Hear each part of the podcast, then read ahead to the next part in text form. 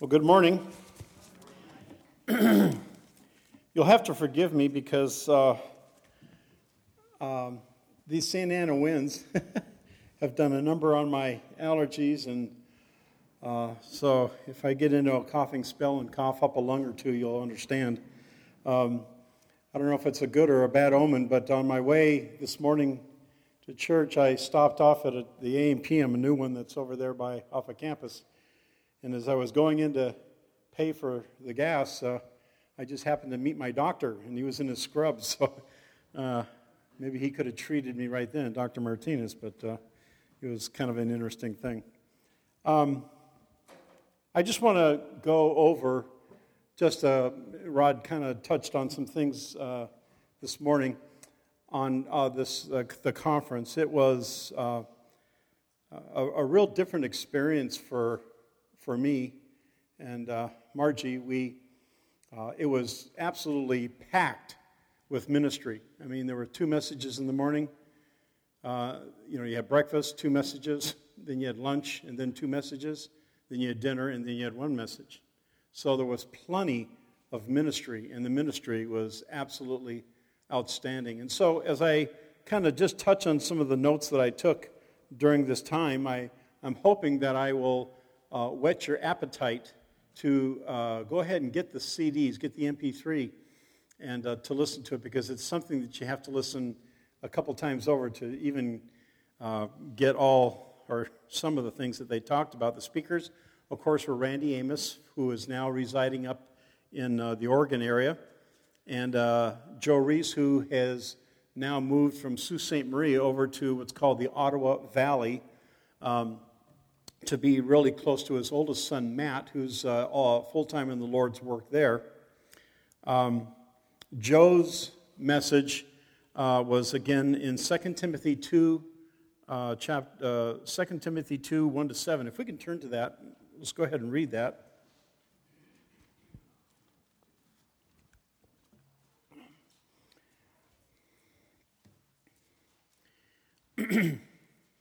2 Timothy chapter 2 and verse 1 You therefore, my son, be strong in the grace that is in Christ Jesus.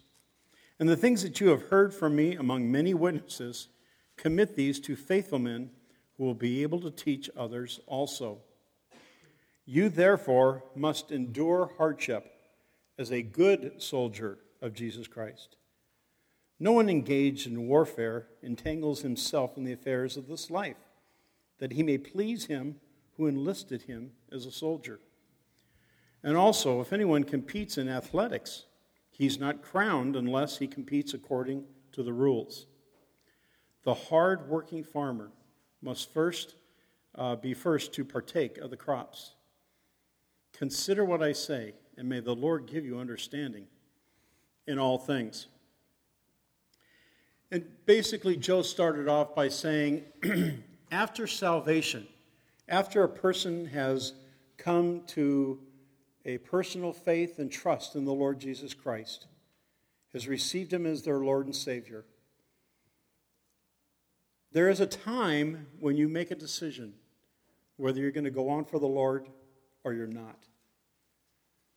Now, the Bible talks about being a disciple.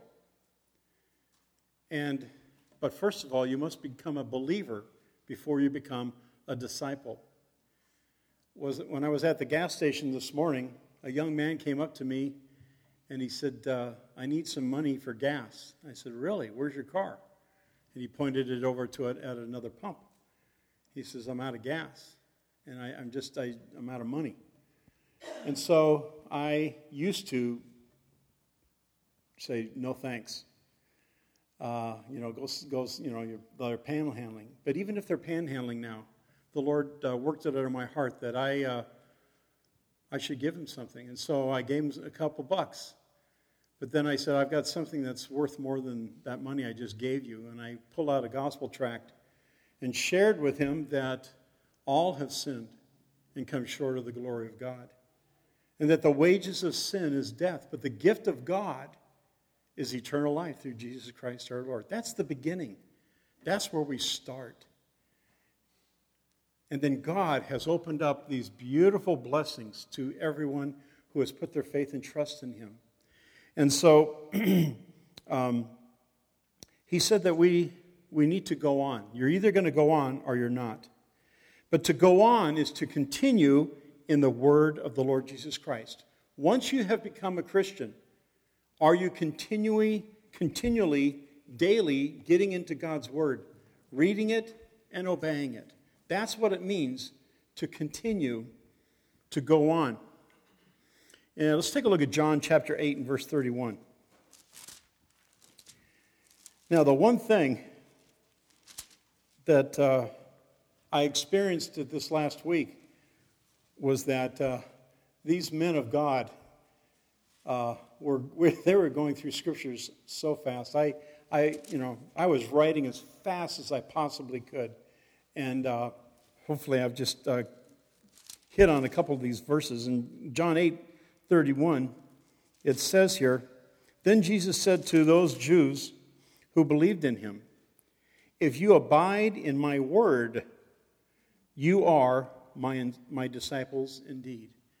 So to be, be a disciple means to abide in his word, to read it and to obey it. To go on is also to count the cost of discipleship. There's a cost involved, people. Just say, well, I'm just going to live out my Christian life and everything's going to be great. No, there's a huge cost in becoming a disciple. There is no cost in becoming a Christian. It's all been paid for. It's just you receive it, you receive salvation as a free gift. But to become a disciple will cost you everything. Everything that you have. And so in let's take a look at Luke chapter 14. Luke chapter 14.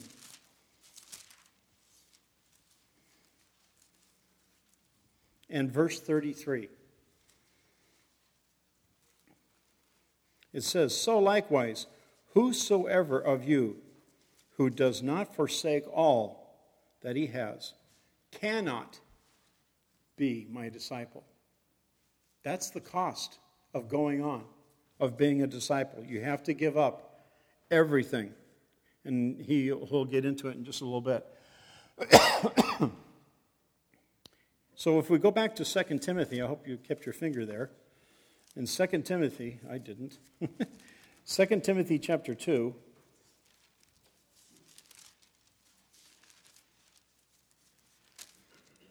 And he talks about being a soldier, a good soldier. So, what are the characteristics of a good soldier?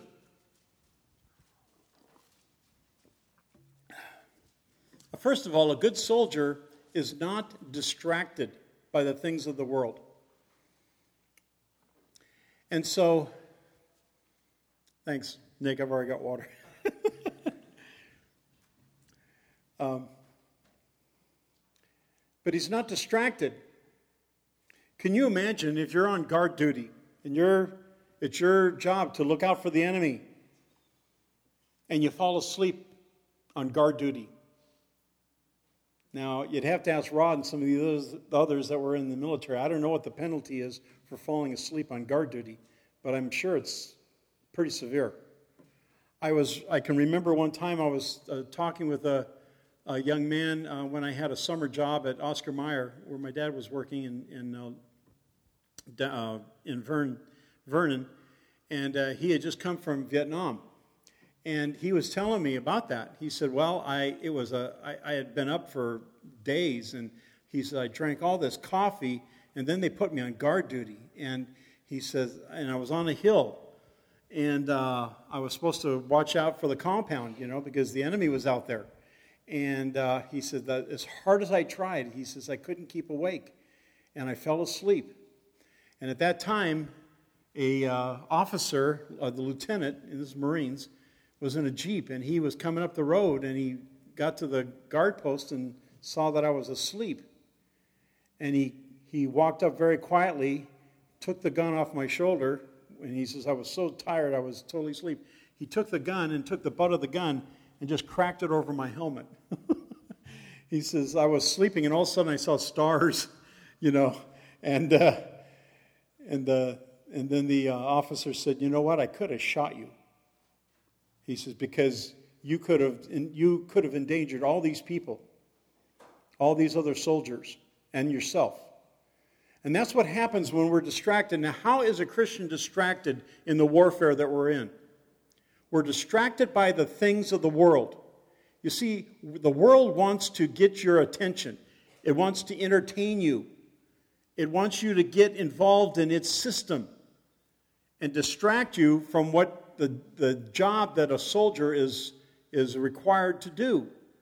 And when it does that, you're vulnerable for you're, you're putting yourself in a dangerous spot for attack, not only personally, not only for the people that you are guarding.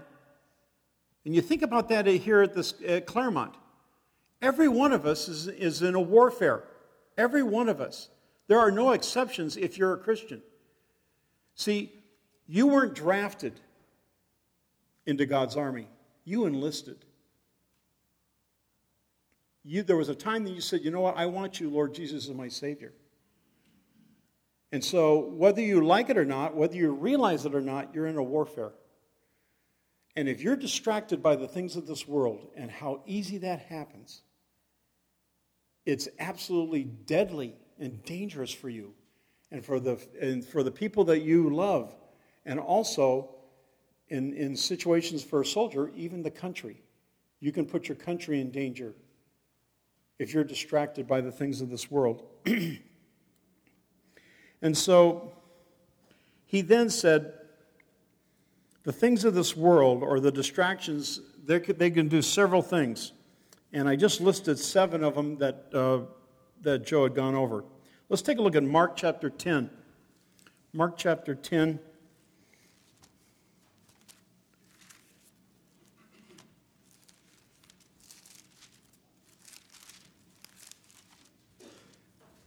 And we'll look at verse 17.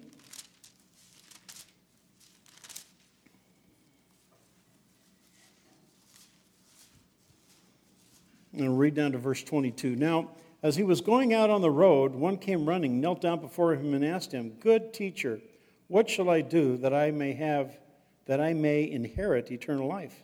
So Jesus said to him, Why do you call me good? No one's good but one, that is God. You know the commandments do not commit adultery, do not murder, do not steal, do not bear false witness, do not defraud, honor your father and your mother. And he said, and he answered and said to him, Teacher, all these things I have kept from my youth. Then Jesus, looking at him, loved him and said to him, One thing you lack, go your way, sell whatever you have, and give it to the poor, and you will have treasures in heaven. And come, take up your cross and follow me. But he was sad at this word, and he went away sorrowful, for he had great possessions. So, the one thing that these distractions can do initially is to keep you from even getting saved, keep a person from getting saved. And that's what happened to this young man. He, he was kept from getting saved. The second thing that it do, do, let's turn over to John 15. John chapter 15 and verse 5. The second thing you can do, it says, uh, the Lord Jesus says, uh, verse 5, I am the vine, you are the branches. He who abides in me and I in him bears much fruit, for without me you can do nothing. So the second thing that, that the distractions can cause is that you bear no fruit. There's no, you know, when you look at your Christian life, where's the fruit? You know, and if you're not bearing fruit, what good are you to yourself and to the people around you. And I've given this illustration before in our backyard. We had a plum tree, after, and I planted it many years ago. The third year, I got a really nice crop of plums. After that, it produced zero plums. I mean, it would blossom, get the nice blossoms, and you get the leaves and everything, and no fruit. I sprayed it, I fertilized it, I did everything to that tree, and it produced no fruit. And I've mentioned this before. There's some new people here, so you heard, you'll hear the story for the first time. But when I was up in the Central Valley with a friend of mine, and he was having a Bible study with some farmers, some fruit farmers, I asked them, What do I do? I've got this plum tree and it's not producing any fruit. And I told them all the stuff I did, and they said, Oh, you need to, you need to add some iron to that tree. And so I said, Iron? What, what's that? I mean, is that a type of. A... They said, No, you take your, your uh, Husqvarna chainsaw out and you cut it down. I said, Oh, that kind of iron. Okay. And that's what I had to do because it stopped producing fruit. Look at every, every one of us has to look at our lives. Are we producing fruit for the Lord? And how do you do that? It's by abiding in God's word. And so the third thing is let's take a look at 1 Peter chapter 3. 1 Peter chapter 3.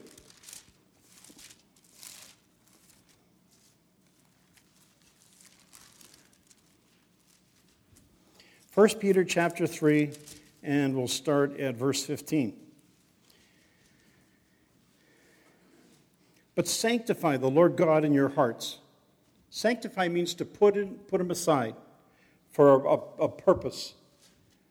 Sanctify the Lord God in your heart, and always be ready to give a defense to everyone who asks you a reason for the hope that is in you with meekness and fear.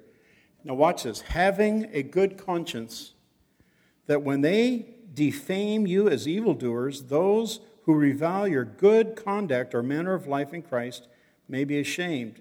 For it is better, if it is the will of God, to suffer for doing good than for doing evil. And so, the third thing that being distracted by the world, it'll keep you from having a good testimony. You know, when people look at you, what, who do they think about? You know, the, it's great to have Bible knowledge, you know, and they said, boy, I wish I had Bible knowledge like that person, and that's a great compliment. Or someone else, I wish I could witness like that other person. That would be a great compliment. But to say, you know what? That person reminds me of Christ. That's the greatest compliment of all. When people look at our lives, are they reminded of Christ? That's a very important thing. And so the next one, um, let's take a look at 1 John. Just turn over a couple pages to 1 John chapter 2.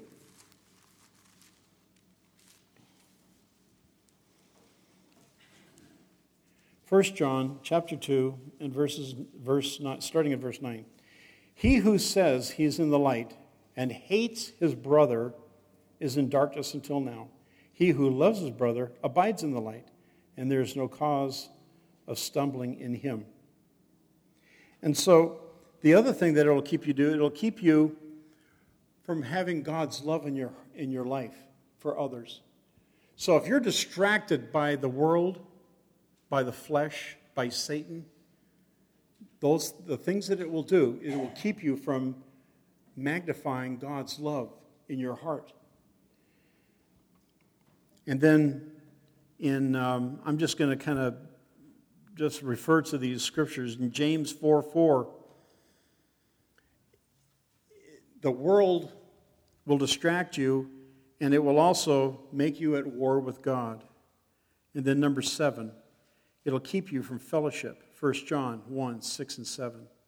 Then Joe uh, just briefly mentioned about a good athlete. And the one thing about a good athlete as we read in 2 Timothy 2 1 to 7, is that an athlete must run by the rules in order to get the crown. So, we all know about running, okay? We've all seen people run around the track. Well, supposing that uh, you know you're you're in the race and everybody's ahead of you. I mean, they're just way ahead of you. You thought, wow, the only way I'm going to win is if I cut across the infield. And so you do. On the, fa- on the final lap, you thought the only way I'm going to win is to get in front by cutting across the infield. So you cut across the infield and you get in front of the, the front runner, and then you cross the line, and uh, no one cheers for you. Why? Because you broke the rules. And this is our rule book on how to live a, a godly life every day. Now, when you get into a race, in a competition, wouldn't it make sense that you knew the rules ahead of time? Right? I mean, how many have seen these little kids when they're playing T ball? Man, they're getting up there and they're, they're missing it. Know, even it's on that, that pole. And then finally they hit it. And guess where they run? To third base. or they run to, they run to uh, second base. Or they, you know, and you, everybody's going, oh, no, they got to go to first base. You know, because they don't know the rules. And we have to know the rules as Christians. We have to know what God's word says and how that we're to live our lives so that we can go on and not go on for ourselves. Remember that. It's not for ourselves, it's for God's glory to see his kingdom expanded. So, um, so you have to know the rules and you have to compete. Or what would happen if you don't compete by the rules? You're disqualified. You're set, up, you're set aside. And as Christians, we don't want to be disqualified. Now, that, we're not talking about losing your salvation because the Bible is very clear on that. Once you have put your faith and trust in the Lord Jesus Christ, you're saved for the, all of eternity. But you can be set aside as far as being a testimony for the Lord if you get distracted, if you don't follow the rules, if you, if you don't live your life according to what the Lord has laid out in His Word and abiding in Christ. And so it's very important that uh, first, and the other thing is that a, an athlete must be disciplined. And uh, Joe mentioned another name for discipline would be God controlled. Um, a disciplined life is an effective life. Now, let me give an example. When I was teaching up at Big Bear, uh, I had, I had the, the blessings of all my 35 years of teaching that an overwhelming majority of my principals knew the Lord and loved the Lord. And that, that to me was, uh, it was really great. I loved it. My second principal at Big Bear, his name was Len Shipley. And I, I, I got along so well with him. Uh, he, he loved to run. He was a marathon runner. And he would train every day. I mean, we're talking the middle of January and I'm driving along the highway on the way to, to the high school, and it's in the single digits. I mean, we're talking really, really cold. There's snow all over the place, there's ice in the road, and here's Lynn, you know, cap on, you know, gloves on, you know, sweats, and he's, he's running along because it's about, you know, 6 or 6.30 in the morning. And he's running along, and I give him a little beep as I, in my nice warm car, as I wave, you know, and that sort of thing. Uh, but he would run he would run dozens of miles every day to get ready for this marathon. And so he ran the marathon this one particular weekend. Well, the next Monday, he came into my wood shop. He always loves to come in and we just talk and stuff and after school. And so I asked, I said, Hey, Lynn, how'd you do in the marathon? He says, Oh, not good at all. I said, Well, what happened? He said, um, I didn't get out of my comfort zone. Now, some of you guys, some of you people that might be runners might understand this. For me, if I run two driveways, I'm, I'm done. I mean, I've, I've hit what they call the wall, you know. I just, that, that's it, you know. But uh, he says I was running and I hit the wall, and instead of going past that wall, which I guess is in marathon running, it's about the 20th mile or something out of the 26, uh, he says I stayed in my comfort zone and I lost the race. And that really, we talked about that. I said, man, that's just like the Christian life. You know, we're running and running and we come up against an obstacle. We, we come to that proverbial wall it is, as it is. And do we go past that or we give up? We just stay in our quote unquote comfort zone. How many of us here today in your Christian life are you staying in the comfort zone? You don't want to go beyond. You don't want, you know, I mean, I got everything dialed in and everything is just, you know, I'm not putting too much exercise. I mean, I'm doing what I'm supposed to do, but I'm not going beyond to where I can win. I'm just staying back. Well, the Christian life, as a good athlete, goes beyond that. And they go into what we'll talk about in just a second or two um, the second mile Christian.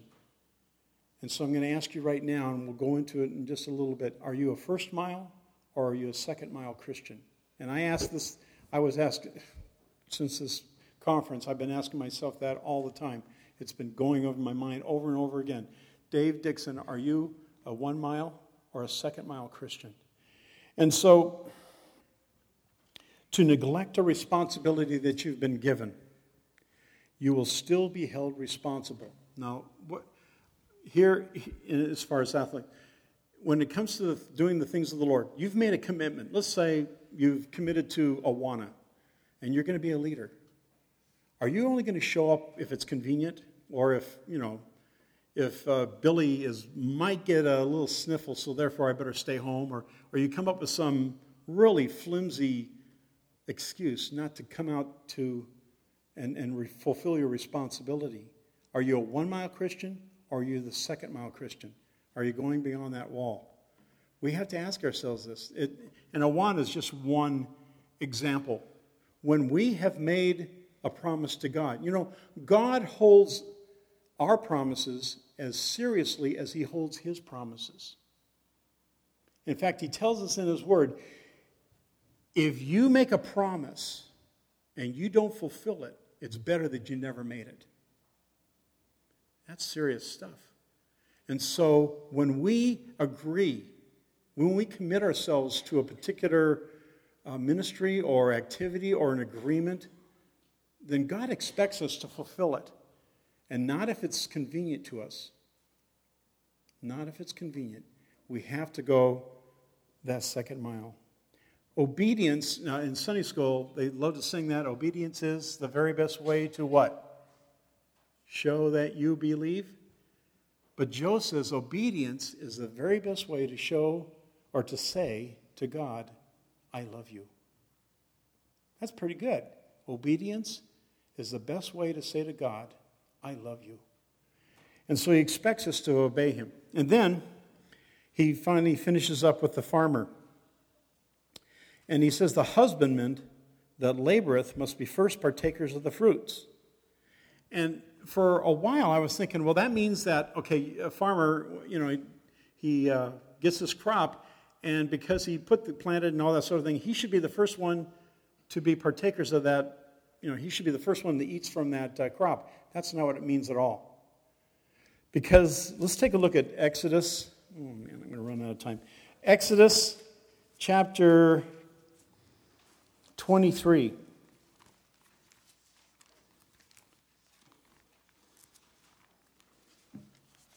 Exodus 23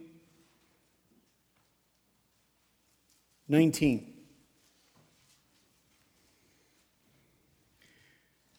And here's the Lord telling Moses, The first of the firstfruits of your land you shall bring into the house of the Lord your God. You shall not boil a young goat in its mother's milk. What he was saying is that the very first part of your crop, the first fruits, that belongs to me, God says. That belongs to me. And so I thought, well, what, what in the world is he talking about here about this, the farmer? Well, basically, what he's saying is that the farmer must labor first in order to partake of the harvest. You must labor first. Now, what does that mean? Okay. My cousins, at this particular time of year, this last week, are harvesting their, their crop. Okay? Now, they planted the crop back in April. And I tell you, everything's scientific now. I mean, the soil has to be exactly a certain temperature within a degree or two, or they won't plant the corn, they won't plant the seed. And it has to be a certain moisture content. It ha- I mean, all these kinds of things. And it has to have, you know, they have to disc it, and then they have to, you know, fertilize it and all that sort of thing. And then they put the crop in. Now, supposing you're a farmer and supposing you say, well, you know, it's that time of year that I need to plant the crop. And so you go and buy the seed. You got these big, huge bags of seed, and you take them and you put them in your barn. And you say, well, I also need some fertilizer. So you get truckloads of fertilizer and you just pile it up outside the barn. And then you just sit, and then you come along in, in October, and you're going out there, where in the world is the crop? Where, where is it? I bought the seed. I got the fertilizer.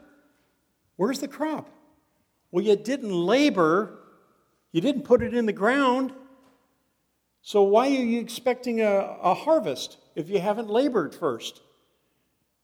And if we expect to see blessings at this assembly, and if you want to see blessings of God in your life, you have to put forth effort. Yes, it's an effort to get up in the early in the morning and get into God's word and just put your heart before the Lord and say, Lord, please speak to me. If there's something in my life that's wrong, I confess it. You know, or you think the Lord puts it on your heart, you confess it, and then you forsake it. And if you labor in that respect, what's going to happen? You're going to see fruit in your life.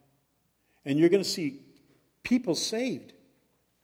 And you're going to see people growing in the Lord. You're going to see all these things if you're willing to labor first. Now, to me, labor sounds like work. Yes, it is. We've got a thing coming up in two weeks, a little over two weeks. We've, it's called the Street Fair. And, folks, that's a lot of work, a lot of preparation. And that whole day is an incredible amount of energy expended. I've only got one, one person signed up. And it's not me. I mean, I understand if, you know, you can't do it, you can't do it. But if, if, we're, well, if we're interested in seeing souls saved in this community, if we're, if we're interested in seeing the gospel getting out and planting the seed, then we've got to actually plant the seed.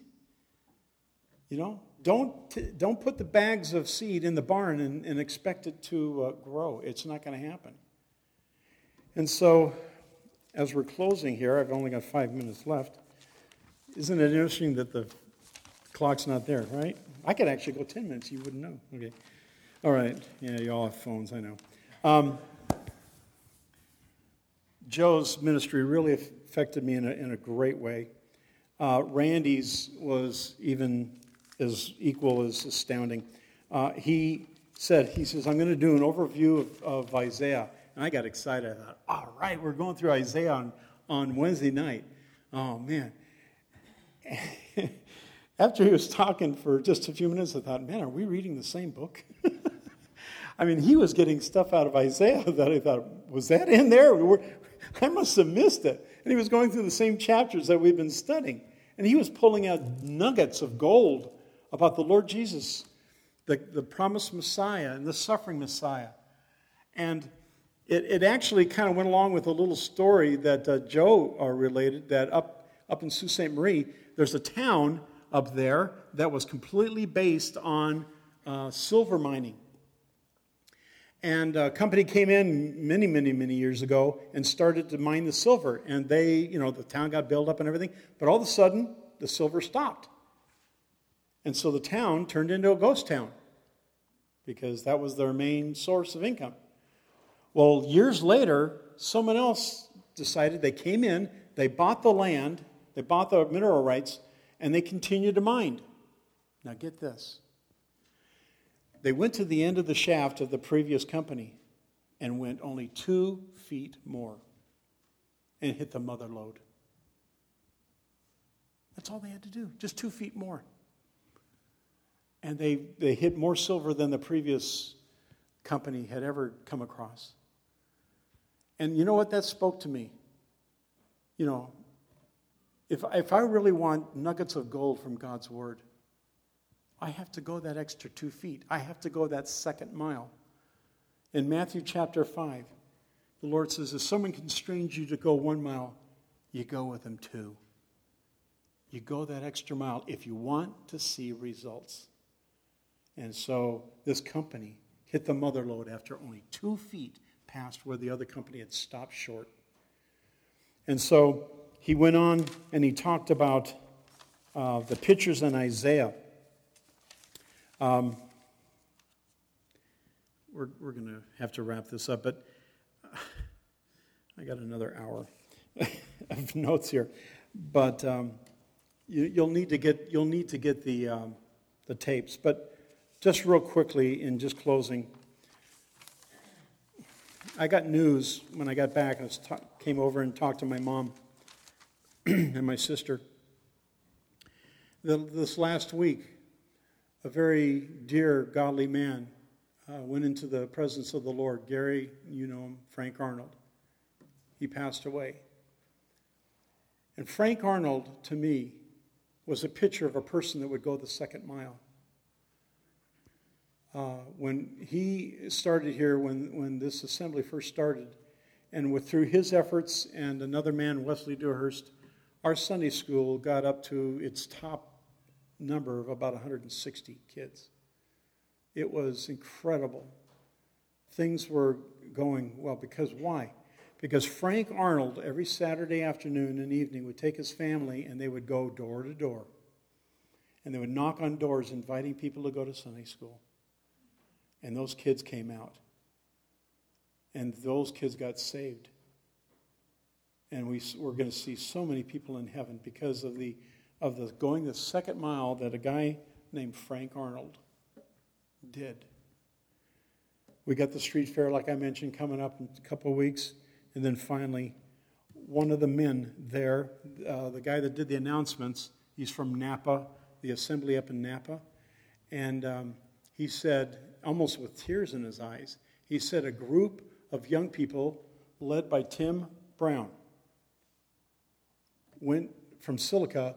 They brought uh, a group of about 20 young people from Silica Chapel in Sacramento, along with Tim Brown. They went to Napa and they got uh, a bunch of literature, gospel literature, uh, bulletins for the chapel, and they went and knocked on 700 doors in the town of Napa, inviting people out to their church and to their Sunday school.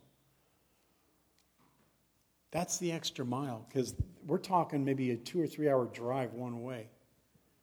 They went the extra mile, but what was the result? They've seen people coming out to their chapel. The question that I ask myself and I want to ask you as we close are you willing to go that extra bit? And, and, we're, and I'm talking about in your love for one another and in your study for God's Word. We've got to get into this book and we've got to read it, we've got to obey it, and we've got to ask God to work in our lives. If you've committed to a ministry, make sure that you follow through on that commitment be it Awana, Boys Brigade, Discovery Time, Thursday night teen, whatever it might be. And maybe it's just as you, uh, as you work during the day and you meet people, share the gospel with them. I mean, I don't know about that young man that I met this morning at the gas station. He might, he could have died by now. He could have gotten in a car accident. You know, no, none of us are guaranteed. And if there's anybody here this morning who has never asked the Lord Jesus Christ to be their Savior, you don't have any guarantee of tomorrow. Today, to now is an accepted time. Behold, now is the day of salvation. Let's close in word of prayer. Heavenly Father, we want to thank you so much for your love for us and how that you just didn't leave us to ourselves, but you gave us a guidebook, a rule book to follow. Lord, I, I know how you've spoken to my heart in the last day or two from the conference, the things that were mentioned there. But Father, I just pray that your Holy Spirit would use the scriptures that we talked about this morning to maybe uh, encourage someone here today to go on and not to give up, to go that second mile. And so, Father, we ask that you would uh, bless the rest of this day and and now, as we go next door and uh, have the lunch, we would ask that you would bless that food to our bodies.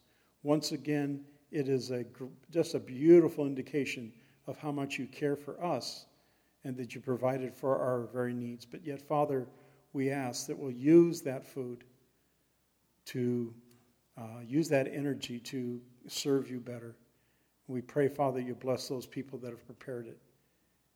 And so now, Father, if there's anyone here, and only you know that, that they've never accepted Christ as their Savior, oh, they, they've done religious things, they've uh, maybe said religious prayers, but they've looked in their lives and there's been no change at all. They're the same as they were before they've said any prayer. I pray, Lord, that you would speak to their hearts, convict them of their sin, and may they trust Christ before it's eternally too late. So part us with your blessing, we ask in your Son's worthy and precious name. Amen.